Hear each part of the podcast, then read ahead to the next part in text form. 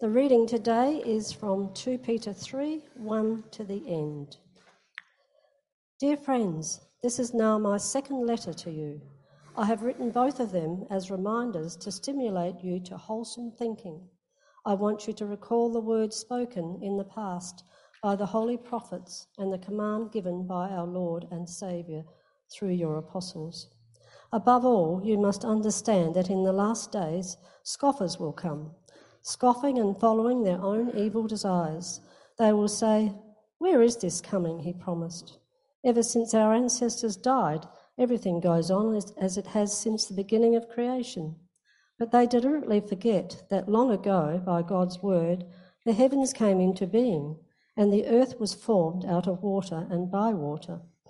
By these waters also the world of that time was de- deluged and destroyed. By the same word, the present heavens and earth are reserved for fire, being kept for the day of judgment and destruction of the ungodly. But do not forget this one thing, dear friends. With the Lord, a day is like a thousand years, and a thousand years is like a day. The Lord is not slow in keeping his promise, as some understand slowness. Instead, he is patient with you, not wanting to, anyone to perish, but everyone to come to repentance. But the day of the Lord will come like a thief. The heavens will disappear with a roar, the elements will be destroyed by fire, and the earth and everything done in it will be laid bare. Since everything will be destroyed in this way, what kind of people ought you to be? You ought to live holy and godly lives as you look forward to the day of God and speed its coming. That day will bring about the destruction of the heavens by fire, and the elements will melt in the heat. But in keeping with his promise, we are looking forward to a new heaven and a new earth where righteousness dwells. So then, dear friends, since you are looking forward to this, make every effort to be found spotless, blameless, and at peace with him. Bear in mind that our Lord's patience means salvation, just as our dear brother Paul also wrote you with the wisdom that God gave him. He writes the same way in all his letters speaking in them of these matters.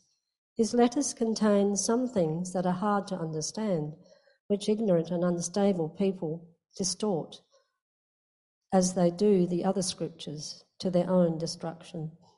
Therefore, dear friends, since you have been forewarned, be on your guard so that you may not be carried away by the error of the lawless and fall into your secure position but grow in the grace and knowledge of our Lord and Saviour, Jesus Christ. To him be glory both now and forever. Amen.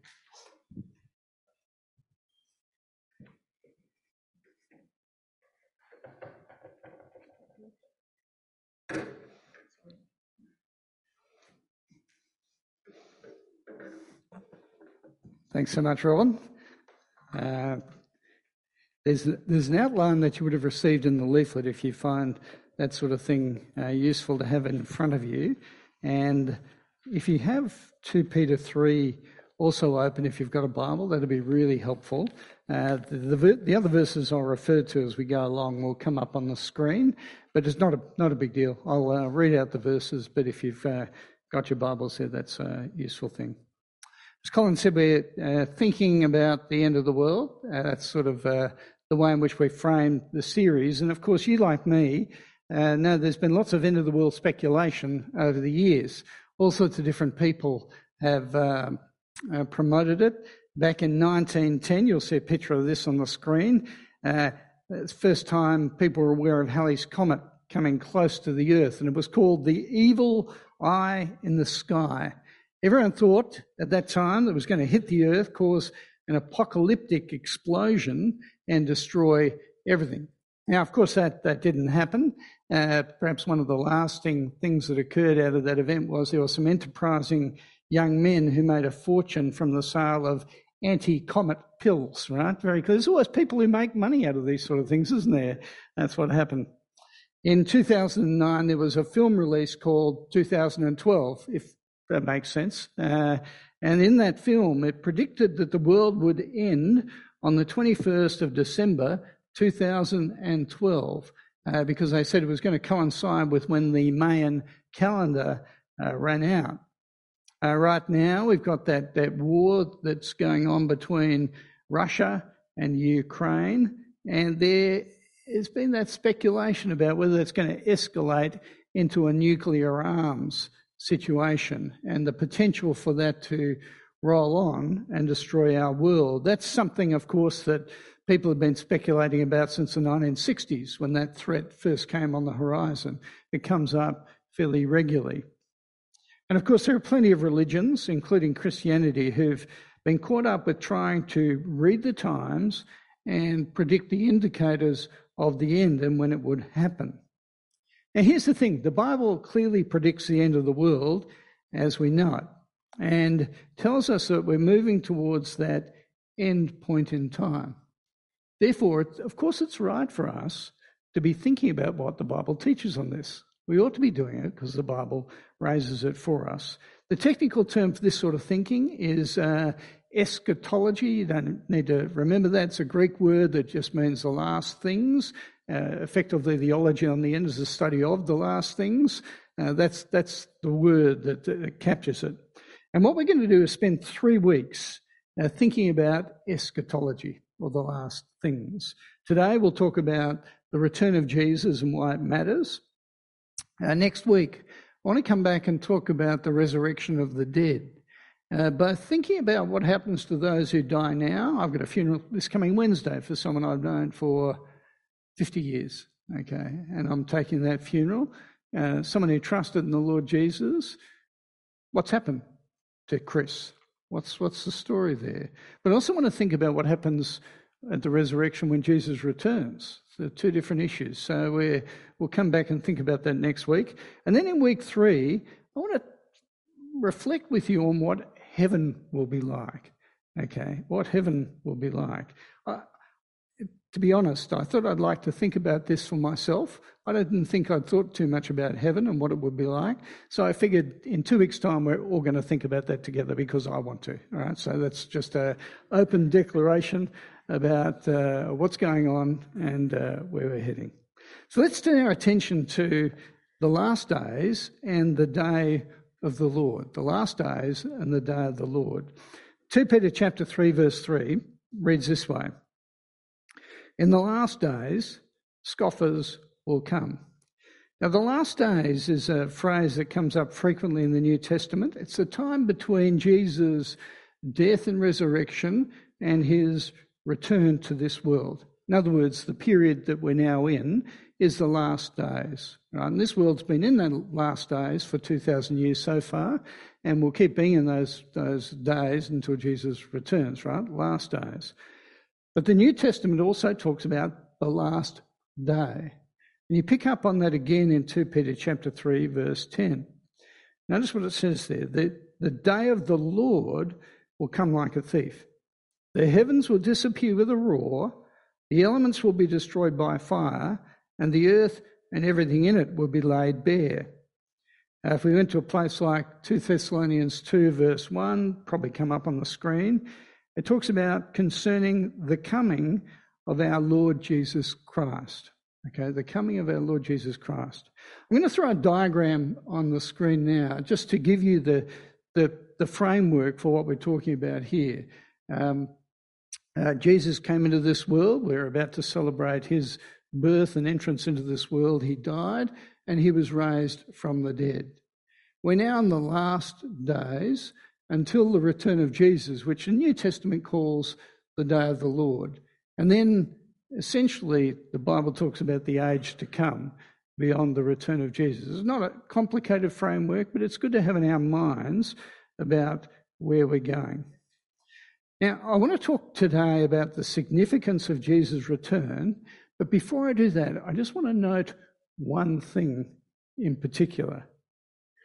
That is, the end of the world will not happen because of the forces of nature or global warming or human neglect. The end of the world won't happen because some despotic world leader has a brain snap and triggers a nuclear holocaust. Okay? Now, hear me carefully. I'm not saying those things can't occur. Right? That's, that's not what I'm saying.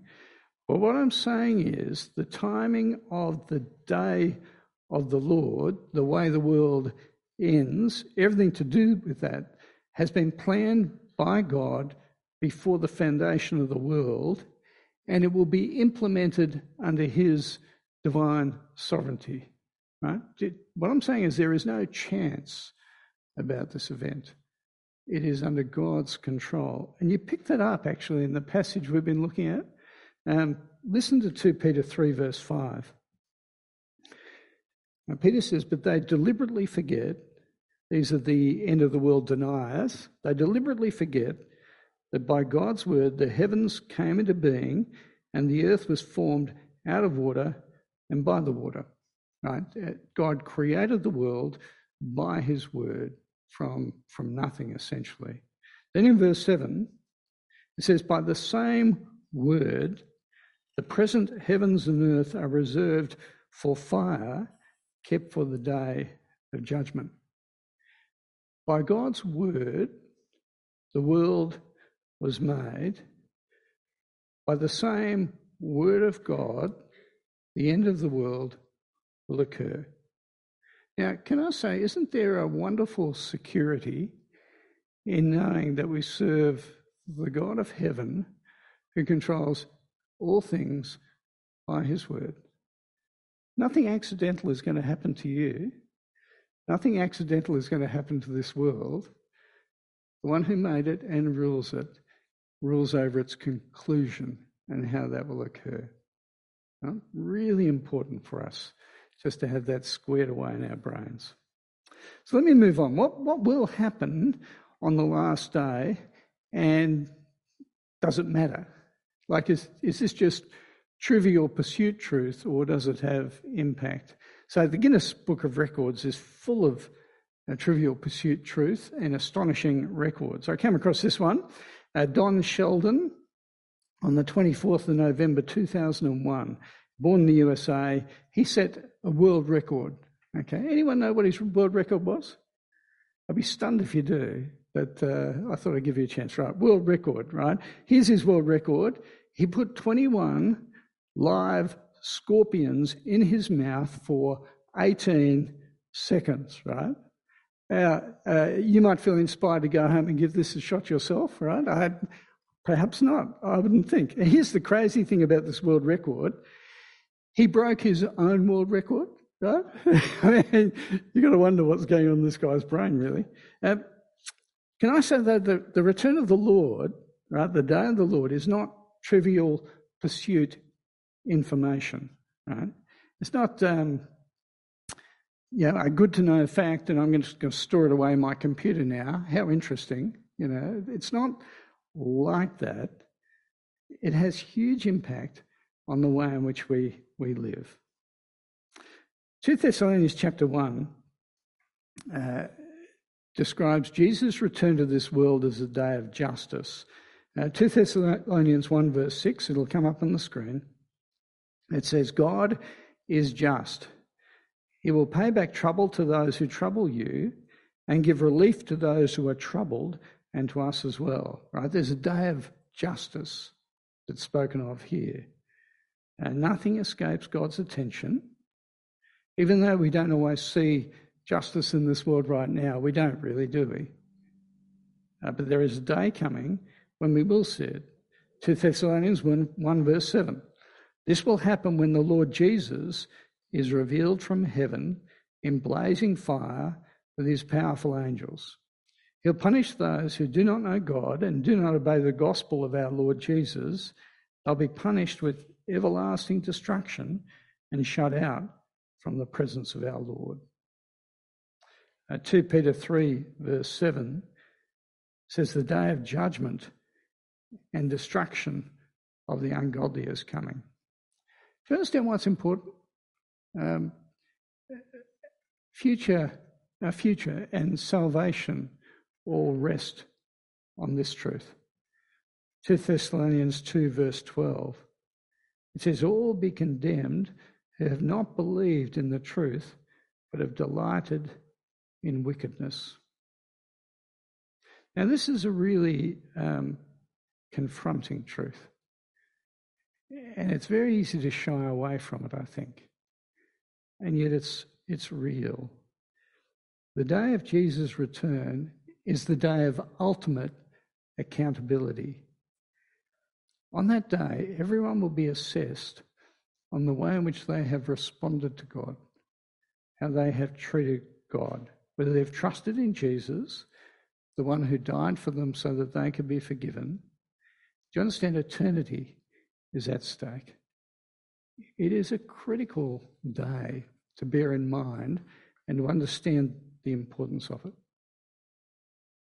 What I want to do just for a few moments is to uh, reflect on the ways in which, if we get our understanding of this day and its importance wrong, the way in which it can affect our lives in profound ways. It has extreme consequences, I think. So in 2 Peter chapter 3, uh, the biggest mistake you can make, of course, is thinking this day is not going to happen. Uh, that's, that's what you pick up in 2 Peter 3, verses 3 and 4. It says, Scoffers will come in the last days saying, Where's the promise of his coming? Uh, forever since the fathers fell asleep, all things have continued as they were from the beginning of creation. You get the point, don't you? I mean, life has just gone on the way it's always gone on for 2,000 years. Why should we think it's going to change? But then in verse 5 it says this But they deliberately forget that long ago by God's word, the heavens came into being and the earth was formed out of the water and by water. And by these waters of that time, uh, the world was deluged and destroyed. Notice what it says they deliberately forget. And when I uh, reflect on uh, the nature of uh, people's rejection of Jesus, uh, I, I, don't think I normally put it in the deliberately reject Jesus sort of category. And it's the same when it comes to the return of Jesus back to this world. And yet, that's the way in which the Bible presents it. That is, people who ignore God are accountable for it. It's a bit like if you're walking down the street and you saw a friend coming towards you, right? Oh, and say Owen was walking towards me on the pavement. It's okay, you don't have to get up. and uh, Owen saw me and thought, ah, Paul Harrington is the last person I want to talk to. So he crosses over the other side of the street and just walks down the other side, right? Now, at that point, Owen would be deliberately ignoring me. You get the point, making a choice to avoid me at that point. The Bible actually presents the reality that people, because of their heart and intentions, deliberately turn their back on God. And that means there's an accountability attached to it.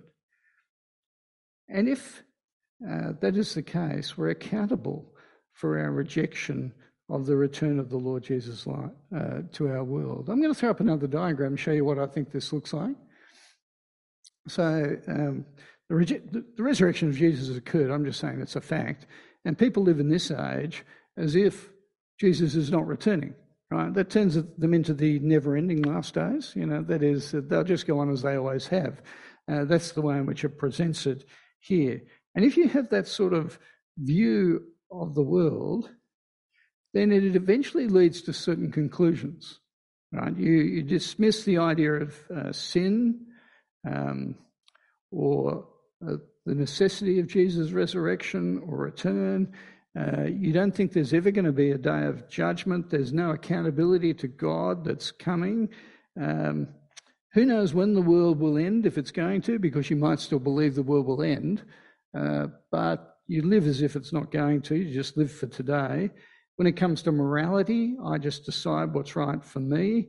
Uh, when it comes to death, is there anything that lies beyond death? Well, the jury's out, but generally, I find that people think if there is something um, beyond death, they think it'll be compulsory happiness for everybody in some form or another. You know, like it's that sort of view of the world that operates. Maybe there might be a concern for this world uh, you know, a social conscience or an environmental concern. But that makes sense. If the world's all you've got, you ought to look after it and uh, people. That, that's what happens if you dismiss the idea of Jesus' return. But I think, and I suspect most of us here today will fall into this category, will be people who believe in Jesus Uh, but it's very easy for us to get the return of Jesus wrong too, and to just skew it in unhelpful sorts of ways. Let me talk about a few ways in which I think we can get this wrong. The first that comes up in 2 Peter is to focus on the timing. Thank right? you. To speculate about when it's going to happen and get preoccupied with the signs of the end of the age. Notice in 2 Peter 3, verse 10, it says, The day of the Lord will come like a thief, like a thief. Now, um, Sue and I, not for a few years now, but I reckon our house was broken into and robbed maybe three times. Uh, and on each of those three occasions, I noticed that the thief didn't ever tell us when they were coming. Uh, they didn't sort of put a note in our letterbox saying, planning to come by Wednesday morning and rob your house. Be really handy if you weren't there, okay? No letter, like real estate agents always put those sort of letters in our letterbox, but not thieves, I've noticed, okay? Um, the day of the Lord is described as like a thief. You know the point there? We're not going to know when it's going to happen. That's exactly the point of that, that description. Some think that there's a difference between not knowing and thinking it won't make much difference to my life now. And I think that's wrong. And there are a few ways you can get that wrong. There are some Christians who think that um, we should get a lot of the benefits of heaven, that is, after Jesus returns, now. They think not just that this age for a believer is about forgiveness and peace with God through the Lord Jesus Christ, uh, but rather there are things that are reserved for heaven that we should get now. Things like health or wealth or victory over sin. I'm going to throw another diagram on the screen. Oh, it's already up there. It's good. So this is, this is the view that is thinking that some of the benefits of the age to come we experience right now in these last days. Things like um, uh, thinking God will, uh, you know, always heal us or tend to heal us from our diseases, or that we'll be wealthy people, or, as I said, victory over sin. Now, understand Christians at this point are not thinking Jesus has returned yet. They just think they're getting the benefits as if he has returned. Right? That's, that's what's going on here. Now, can I say this view has a number of risks attached to it? It can really undermine people's trust in God if you've got this view. See, what happens when you get cancer and you're not healed? if you have a view that God should be healing you in this world. I, I, I think it can be really destructive. You can think, well, what have I done wrong? It must be my sin that God's not listening to me. There's all sorts of ways in which that's unhelpful. This view also overlooks what the Bible teaches very clearly. If you go to a place like Romans chapter 8, it speaks about the fact that this world is a place of groaning, of suffering, and that that will be the case until Jesus returns. Um, this sort of view causes you to tend to idolize the world you live in too. That is because you think life is all about God blessing you in this world now. And therefore, you tend to attach yourself to the things of this world to give you joy and pleasure. Uh, you over attach yourself to those. And then it also causes you to change the gospel when you're presenting it to others. So instead of focusing on uh, the rebellion against God that everyone has, the need for forgiveness and having a right relationship with God, we tend to distort it and say, but really what God wants to do is bless your life in this world now. And that tends to just divert our attention into what's important. If I was going to talk about the danger that uh, I think uh, the risk for me or the people in our churches around the Trinity network, what would it be? Uh, it's not the view that was just on the board. Um, we do believe that Jesus will return one day, but we are very clear on the fact that we don't know when that's going to happen. Now, one of the risks with that is we get vague about the return of Jesus. Sure, it's going to happen someday. But then we go on living actually as if we don't know. So we make the here and the now the most important uh, just by leaving it to one side. So the diagram I'll throw up now is that sort of picture. That is, in the last days, the return of Jesus will happen sometime, right? Yeah, sort of into the future. But because we don't know when, we tend to get tied to the things of this world. And there are risks attached with that. Um, we can not value enough the things that God promises about dwelling with Him for all eternity. Uh, we can not dwell enough on the promises He makes in the face of death and dwelling with Him for all eternity. We can actually, I think, tend to overinvest in the things of this world as much as the previous few I was talking about. Okay? They're, they're the sort of risks of misapplication. What I'm going to do, though, for just a few minutes is, is therefore talk about how we prepare for the day of the Lord well. Okay? How do we prepare well? I think the first thing to have squared away in our brains is to understand the reason for the delay. Uh, it comes up in 2 Peter 3, verse 9. We're told there, the Lord is not slow in keeping his promises, some count slowness. You know, the picture of it's been 2,000 years, what's taking so long, right? Not slow. Instead, he is patient with you, not wanting anyone to perish, but everyone to come to repentance.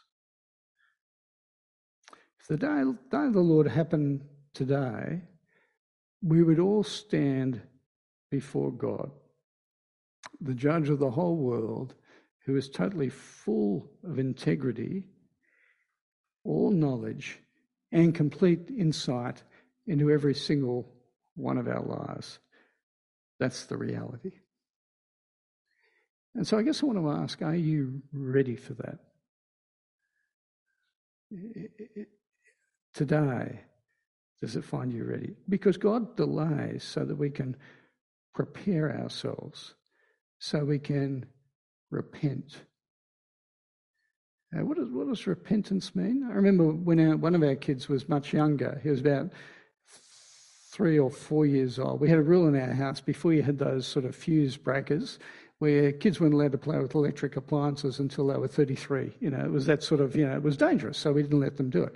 He was about three, and we were in bed one morning, but we could hear this child, who will remain unnamed, David, uh, he, um, we heard him sort of going down the hallway into the kitchen, and we heard him put a piece of toast in the toaster and the spring on the toaster, you know, bring, you know, and uh, Sue and I sort of flipped a coin to see who would go and sort this out. I think Sue won, and uh, that is, she had to go and do it. Uh, so she went out to the kitchen while David was waiting for his toast to pop and said, David, what are you doing? And uh, David immediately broke into, sorry, mum, sorry, mum, sorry, sorry, sorry, mum, sorry, sorry, sorry, sorry, sorry, sorry, mum. You know, he just kept saying it over and over again. And, uh, and I remember I could hear this. You know, I was laughing. Sue couldn't laugh. But um, Sue then said to David, David, what does sorry mean? And he said, I won't get a smack. and uh, uh, he, uh, there's a truth about that, isn't there? That is, sorry at that point meant he would avoid judgment. I think actually that's the picture of repentance in the Bible. Turning away from sin actually means escaping judgment, but it also means a change of direction. Verse 3 talks about following our own desires. Verse 5 of 2 Peter 3 talks about deliberately forgetting God. Here's the reality for all humanity we all push God to one side to do our own thing. So the question I've got is have you repented? See, have you let God be the boss of you and determined that you will serve Him with your life? That's, that's the most important thing to get squared away when you're thinking about the return of Jesus. Second thing is, are you thankful that God delays the day of the Lord. Uh, there are lots of ways in which I wish the day of the Lord would come soon. As I said, I'm taking a funeral on Wednesday. I know the grief that death, death brings. Uh, I'm surrounded with heartache and suffering in lots of different ways that I see in people around the network, people I love. Uh, I see injustice happening in people's lives. I do long for the day of the Lord. But I'm also glad that God holds off because while many have repented, many of my family and friends have not repented. And I'm really thankful that God holds back, creates space so that people can turn and believe and live. That's why Colin was talking about the importance of, you know, having our networks open, being invitational, wanting people to come under the sound of the gospel. And then finally, I want to talk about living with the, the end in mind. See, if you knew that Jesus was returning at 3.45 this afternoon, how would it affect you? What would you do? I think my brain would just go into spasm, you know, you know, like there are a million things I think I should be doing. I'm not sure I do any of them. Uh, but isn't that the point of this passage? Actually, we don't know the time, so we don't go into that sort of spasm, head spinning thing, you know. But nonetheless, the reality of Jesus' return, it does actually affect the way in which we live. There was a survey done in the United States earlier this year which asked people to respond and tell the things they were most worried about as they thought about uh, the future of this world. My preaching's obviously been terrible. I'm oh, sorry. so it was a survey. Um, uh, what were people most worried about? So, given the last couple of years we've had, you think, well, you know, is it COVID? Or maybe the war between, you know, Russia and the Ukraine? Um, interestingly enough, the thing that people were most worried about was the economy, whether they'd have enough money. And I think it'd be exactly the same in Australia today. Our culture is attached to what we can see, taste, touch, and feel. But here's the thing the day of the Lord tells us that this world has a use by date. And that's meant to shape our behaviour and our thinking. 2 Peter 3, verse 11, it talks about in the light of the day of the Lord that we should live holy and godly lives. In verse 14, it says, So then, dear friends, since you are looking forward to this, the day of the Lord, make every effort to be found spotless, blameless, and at peace with Him. The reality of that truth is meant to shape you. It's interesting that uh, when the AFL season finishes, all the AFL players start training, right? Months out from the start of a new season. It's a picture of preparing for the future. And it's meant to be the same for Christians, living lives that honour God now as we anticipate the return of the Lord Jesus Christ. And it shapes our priorities in this world. Uh, a couple of years ago, I saw footage of a bushfire that was uh, raging down Yorke's Peninsula.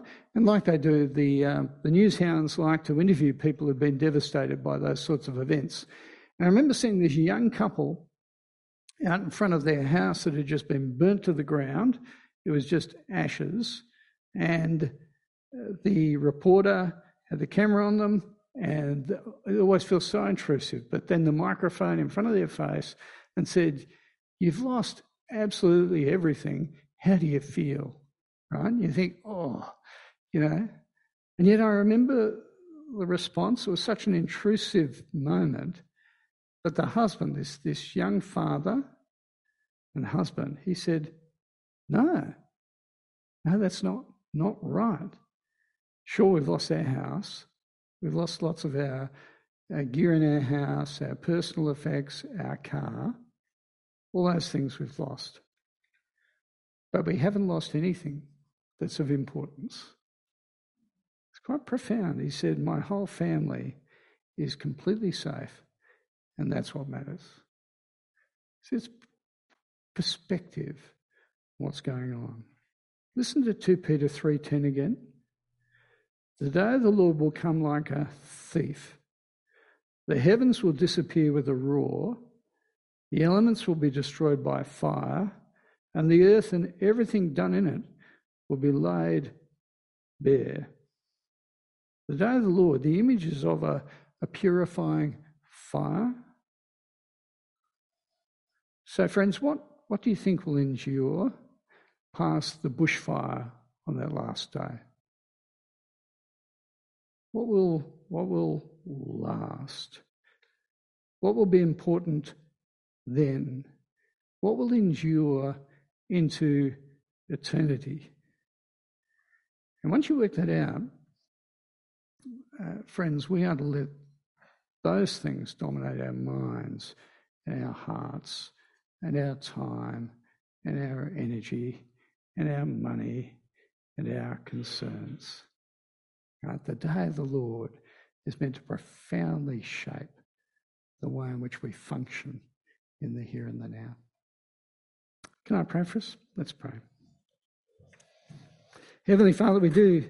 Uh, we thank you that you warn us so very clearly about the future you have for us. We don't know the day or the uh, the hour or the minute when the Lord Jesus will return, but we know that's totally within your sovereign control, and you do it for our good and for your glory.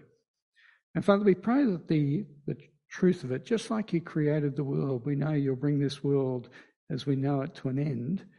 We pray that that truth will be so firmly embedded in our thinking our hearts and minds that it will shape the way in which we live. Our concern for those around us, our concern not to be embedded in a good world uh, that's temporary and will lead us into your very presence in due course. Not to make this the end, but actually to see it as a serving of you in a good world until you come to conclude things. Father, we pray that you will shape our minds and hearts to make us of eternal value for your glory and honour. We pray it in Jesus' name. Amen.